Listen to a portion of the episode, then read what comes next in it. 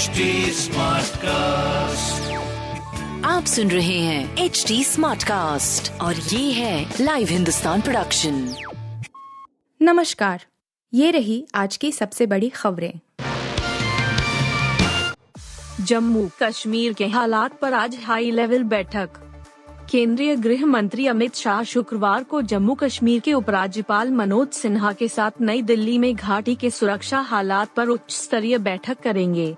कश्मीर में हाल में हुई आतंकी घटनाओं, खासकर लक्षित हत्याओं तथा अमरनाथ यात्रा की सुरक्षा से जुड़े मुद्दों पर इस बैठक में चर्चा होने की संभावना है। आपको बता दें कि इस बैठक में गृह मंत्रालय, सेना और राज्य की सुरक्षा एजेंसियों के शीर्ष अधिकारी भी मौजूद रहेंगे। इस बैठक में कश्मीर पंडितों की सुरक्षा और अमरनाथ यात्रा की सुरक्षा को लेकर बड़े फैसले लिए जा सकते हैं।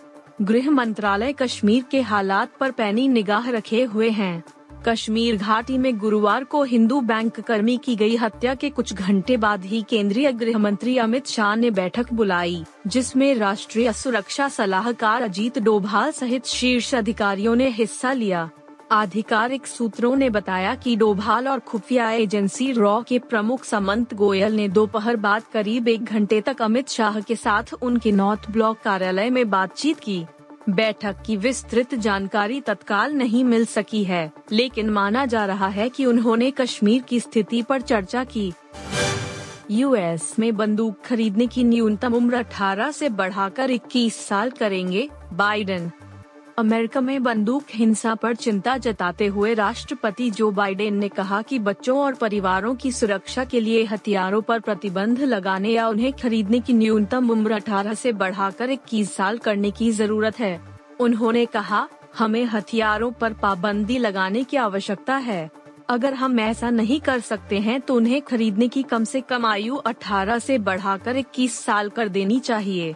उच्च क्षमता वाली मैगजीन्स पर प्रतिबंध लगाना होगा। बैकग्राउंड चेक को मज़बूत करेंगे। सुरक्षित भंडारण कानून लाया जाएगा।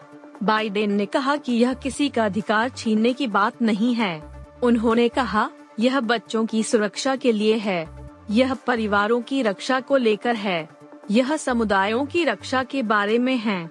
यह स्कूल जाने, किराने की दुकान जाने और बिना शूटिंग के डर के चर्च जाने की हमारी स्वतंत्रता की रक्षा को लेकर है। यह किसी की बंदूकें छीनने की बात नहीं है। हमारा मानना है कि बंदूक मालिकों को ज़िम्मेदारी के साथ व्यवहार करना चाहिए। मुकेश अंबानी से फिर छिन गया एशिया के सबसे बड़े अरबपति का ताज। मुकेश अंबानी से एक बार फिर एशिया के सबसे बड़े अरबपति का ताज छिन गया है। गुरुवार दोपहर को दुनिया के अरबपतियों की टॉप 10 लिस्ट में मुकेश अंबानी, गौतम अडानी को पछाड़कर एशिया के सबसे बड़े अरबपति का ताज वापस पाए थे। लेकिन कुछ घंटों बाद ही अडानी फिर से एशिया के अरबपति नंबर वन बन गए। Forbes real time billionaire list के मुताबिक गुरुवार दोपहर तक मुकेश अंबानी संपत्ति तीन दशमलव एक अरब डॉलर तक बढ़ चुकी थी और गौतम अडानी की एक दशमलव तीन अरब डॉलर घट चुकी थी। इसके बाद अडानी ग्रुप के शेयरों में आए उछाल की वजह से अडानी की भी संपत्ति बढ़ने लगी शेयर बाज़ार बंद होने तक मुकेश अंबानी की संपत्ति में कुल उछाल तीन दशमलव चार अरब डॉलर की हुई, जबकि गौतम अडानी की संपत्ति दो दशमलव सात अरब डॉलर बढ़ गई। Forbes real time billionaire index के ताज़ा आंकड़ों के अनुसार शुक्रवार सुबह तक अडानी का कुल नेटवर्थ एक सौ दो दशमलव पाँच अरब डॉलर था, और वह पुनः छठे नंबर पर पहुँच गए, जबकि अंबानी एक सौ एक दशमलव छह अरब डॉलर की संपत्ति के साथ सातवें स्थान पर आ गए हैं। अमित शाह ने देखी अक्षय कुमार की फ़िल्म सम्राट पृथ्वीराज। अक्षय कुमार जल्द ही फ़िल्म सम्राट पृथ्वीराज में नज़र आने वाले हैं।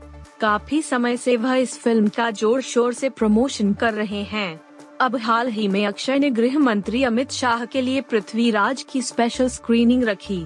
दिल्ली में रखी स्क्रीनिंग में अमित शाह का पूरा परिवार और एक्टर अक्षय कुमार भी साथ थे अमित शाह ने पृथ्वीराज देखने के बाद फ़िल्म और एक्टर के काम की तारीफ़ की है अक्षय ने अमित शाह के साथ फ़ोटो भी इंस्टाग्राम पर शेयर की है और लिखा कि गृह मंत्री की तरफ़ से फ़िल्म को मिली तारीफ़ को सुनकर वह इमोशनल हैं।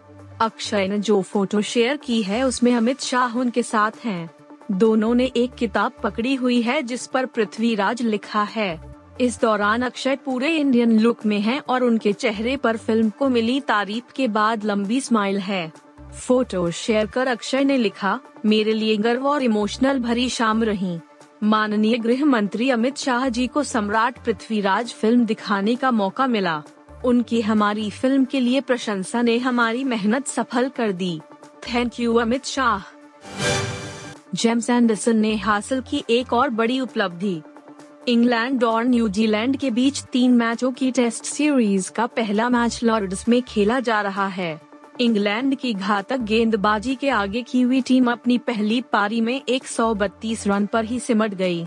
न्यूजीलैंड को इतने कम स्कोर पर समेटने में तेज गेंदबाज जेम्स एंडरसन और मैटी पोट्स का हम योगदान रहा, जिन्होंने फोर फोर विकेट झटके। एंडरसन ने इसके साथ ही टेस्ट क्रिकेट में एक नए रिकॉर्ड की बराबरी कर ली है।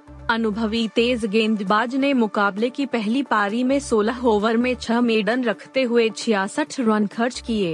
एंडरसन अब टेस्ट क्रिकेट में बतौर तेज गेंदबाज सबसे ज़्यादा बार चार विकेट लेने वाले संयुक्त रूप से पहले गेंदबाज बन गए हैं। उन्होंने इस मामले में रिचर्ड हेडली के रिकॉर्ड की बराबरी कर ली है।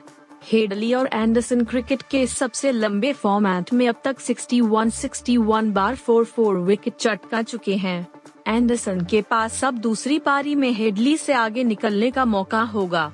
एंडरसन और हेडली के अलावा ग्लेन मैकग्रा सत्तावन बार कार्टनीवाल चौवन बार, डेलस्टन तैतालीस बार और वकार यूनिस पचास बार sixty one sixty one wicket अपने नाम कर चुके हैं। आप सुन रहे थे हिंदुस्तान का डेली न्यूज़ रैप, जो एच टी स्मार्ट कास्ट की एक बीटा संस्करण का हिस्सा है। आप हमें फेसबुक ट्विटर और इंस्टाग्राम पे एट एच टी या podcasts@hindustantimes.com पर ईमेल के द्वारा सुझाव दे सकते हैं।